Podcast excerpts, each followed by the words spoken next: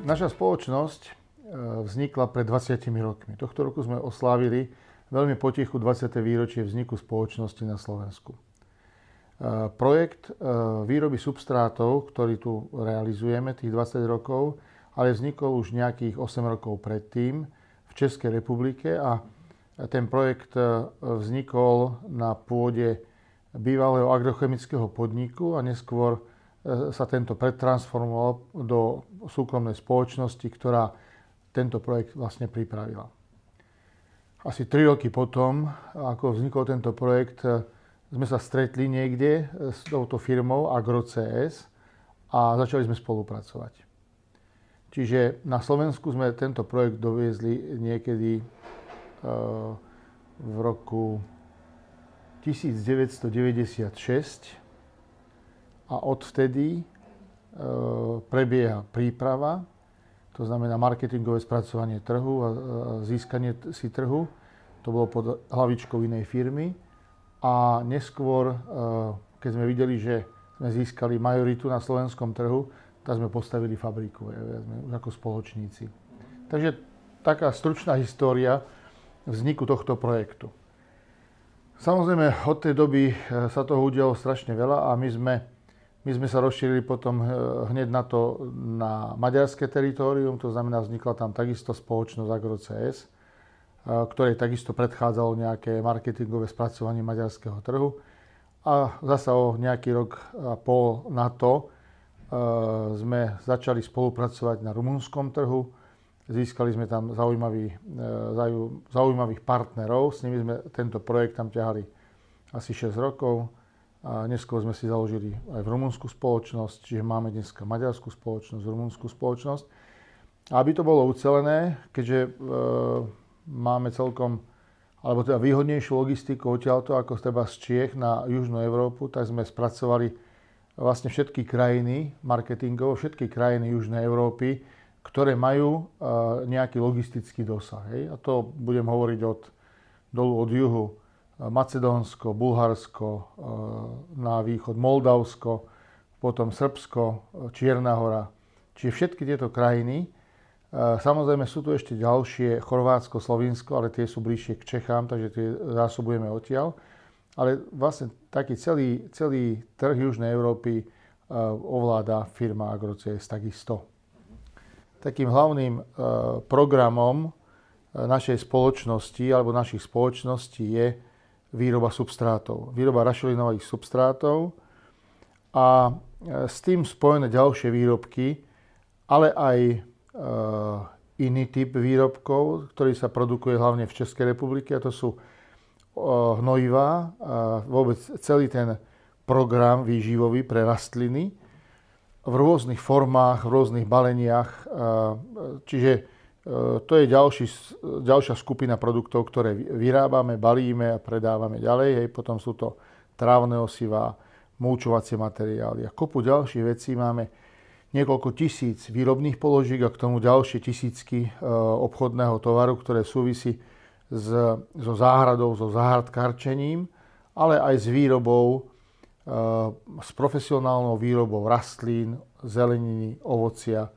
okrasných drevín a tak ďalej. Hneď od začiatku, ako sme pripravovali projekt výroby substrátov tu na Slovensku, tak sme museli zabezpečiť surovinovú základňu. Základnou surovinou pre substrát je, tak ako som spomínal, sú rašeliny, rôzne typy rašelín. Ale veľmi dobré je, keď sa oživia tieto suroviny živou hmotou, tak to ju nazvem v úvodzovkách, a to sú komposty.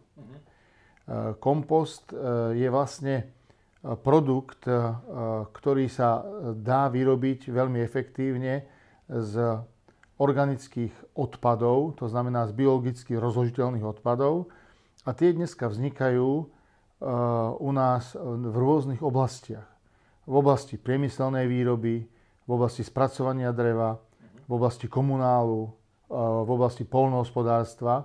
To sú všetko zdroje organických odpadov, ktoré sa dajú spracovávať procesom fermentácie a vznikajú z toho potom kvalitné, u nás musia byť certifikované komposty, ktoré vytvárajú nám surovinovú základňu pre výrobu substrátov. Veľmi veľká časť, pohybuje sa to od 42 až do 50 komunálneho odpadu tvoria biologicky rozložiteľné odpady.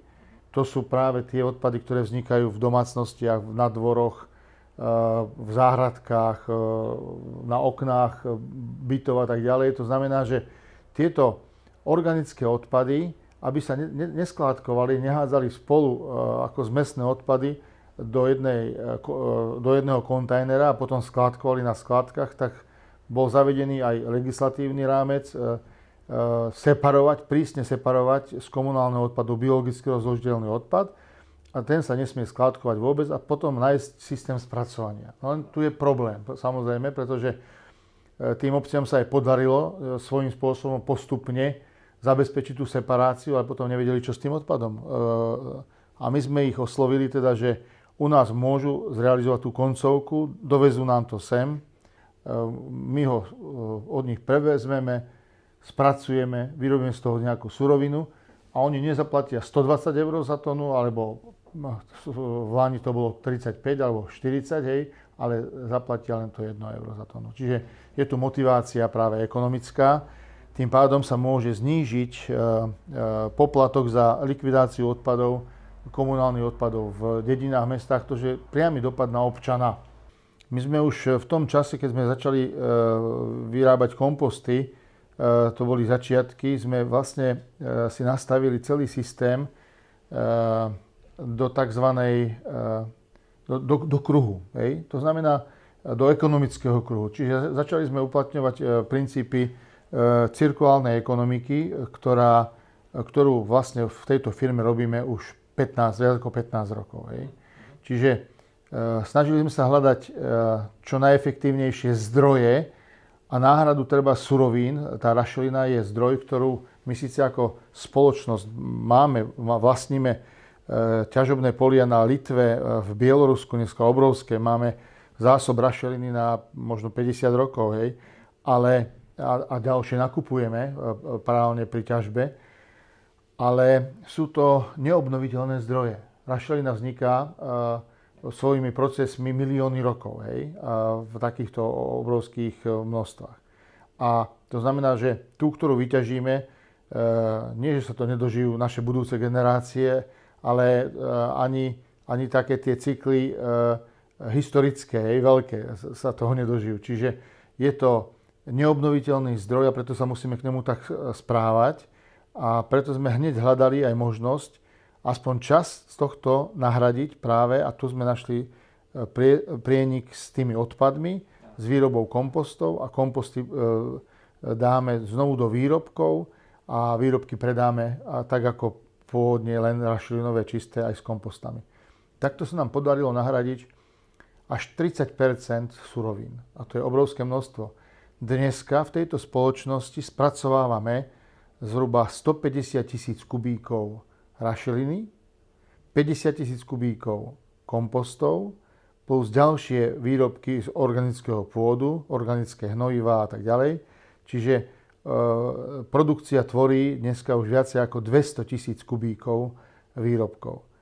A pri takýchto číslach už keď nahradíte 30% neobnoviteľného zdroja obnoviteľným a dostanete sa do nejakého kruhu, tak je to už veľmi pekné. To už je pekný výsledok práve toho snaženia, ktorý samozrejme sa nedal spraviť za rok ani za dva. To je celý proces, ktorý trval tu na, tak ako som povedal, 15 rokov. A dneska to robíme v takýchto objemoch. Potom sa nám podarilo pripraviť ďalší projekt a to je výroba organických hnojív. Ono to spolu súvisí aj s tým kompostovaním trošku, lebo už sme mali kontakty s poľnohospodármi a mali sme jednu skupinu našich tovarových položiek a to sú organické hnojivá.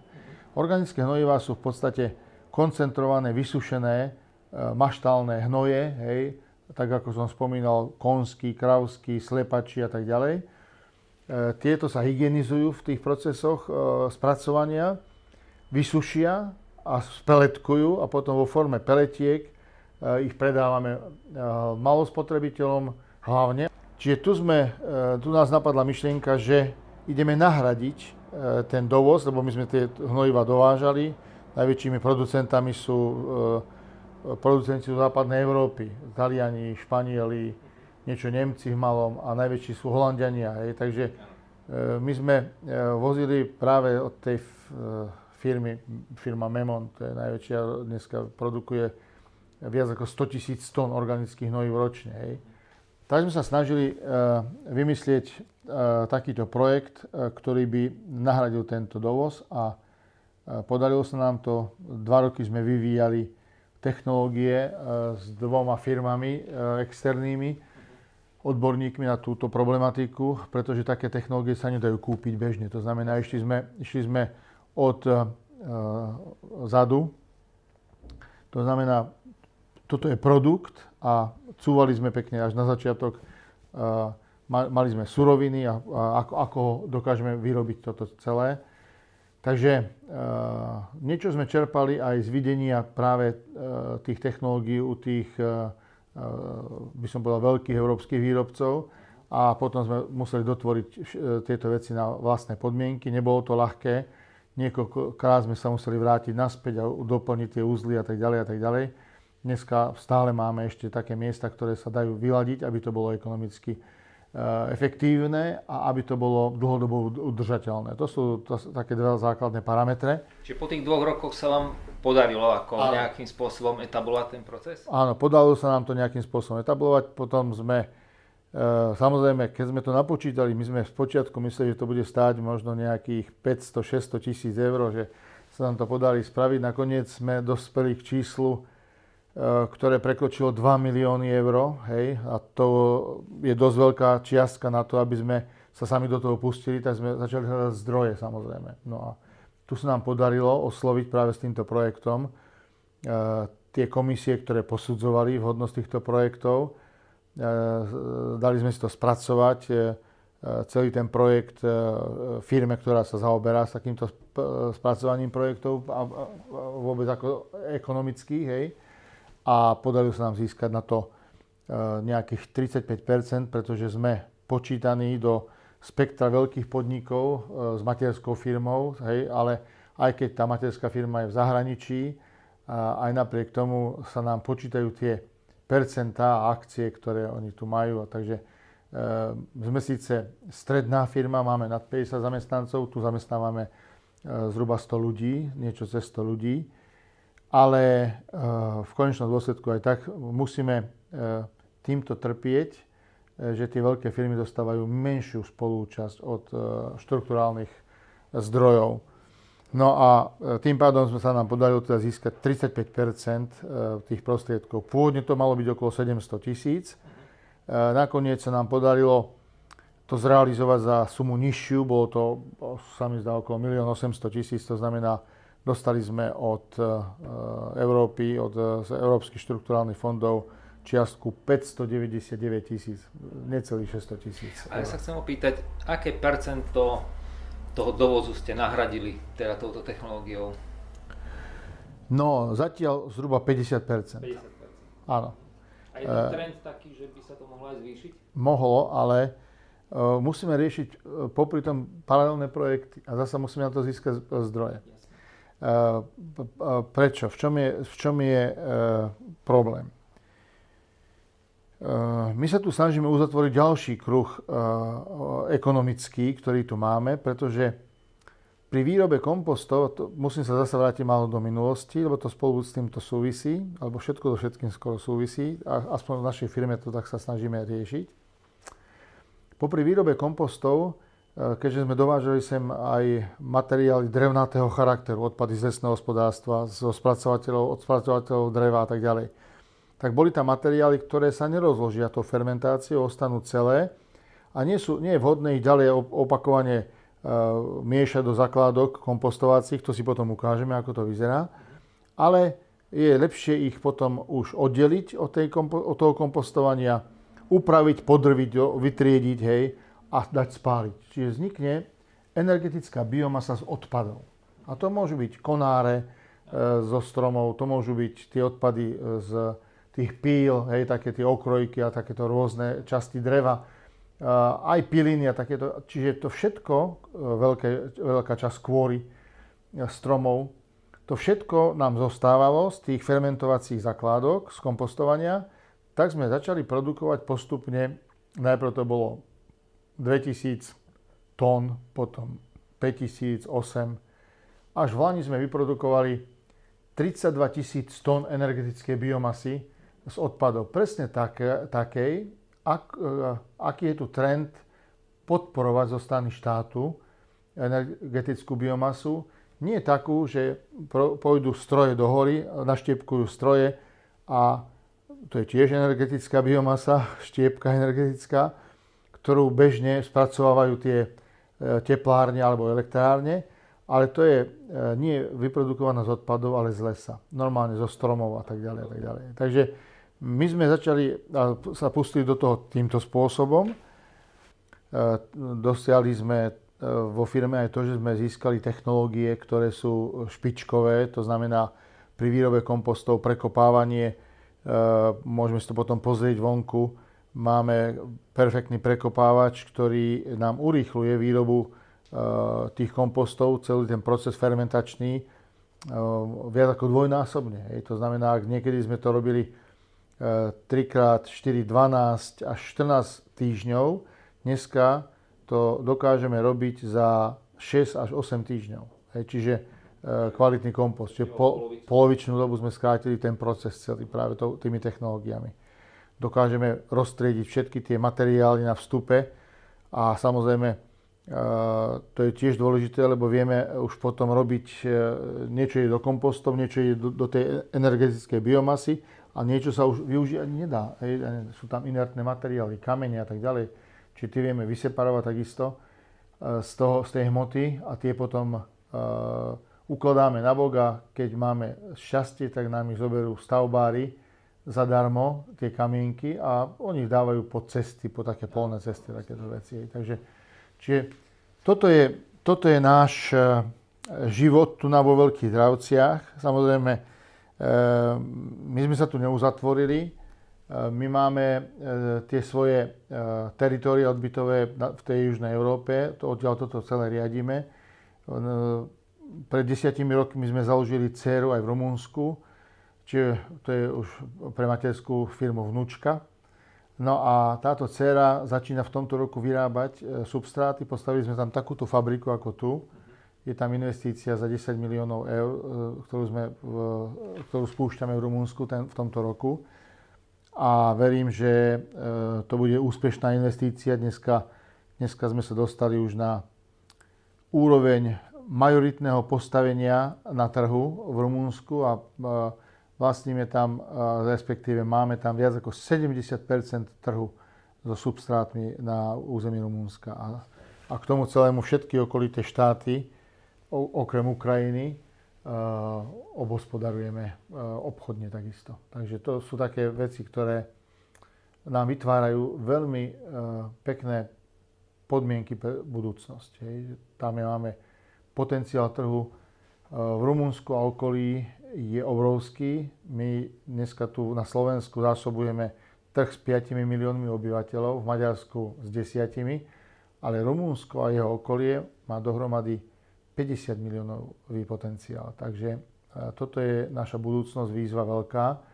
Upierame sa už na tieto trhy samozrejme, pretože tieto si chceme udržať v takomto postavení, ako máme. Česko-Slovensko, tu máme dominanciu na týchto trhoch. Sme ako naozaj na prvých miestach alebo na prvom mieste a popri tom môžeme teda rozvíjať ten obchod týmto smerom ďalej. Takže to sú naozaj skvelé vízie, aj výborné správy, takže ja vám ďakujem za rozhovor. Radi by sme si pozreli teda ešte aj tú výrobu aj fyzicky, a že by sme sa na to pozreli. A ďakujem vám teda za rozhovor a prajem vám všetko dobré, teda, aby vám tie plány vyšli a ak budeme môcť, určite veľmi radi vám v tom napomôžeme. Ďakujem veľmi pekne.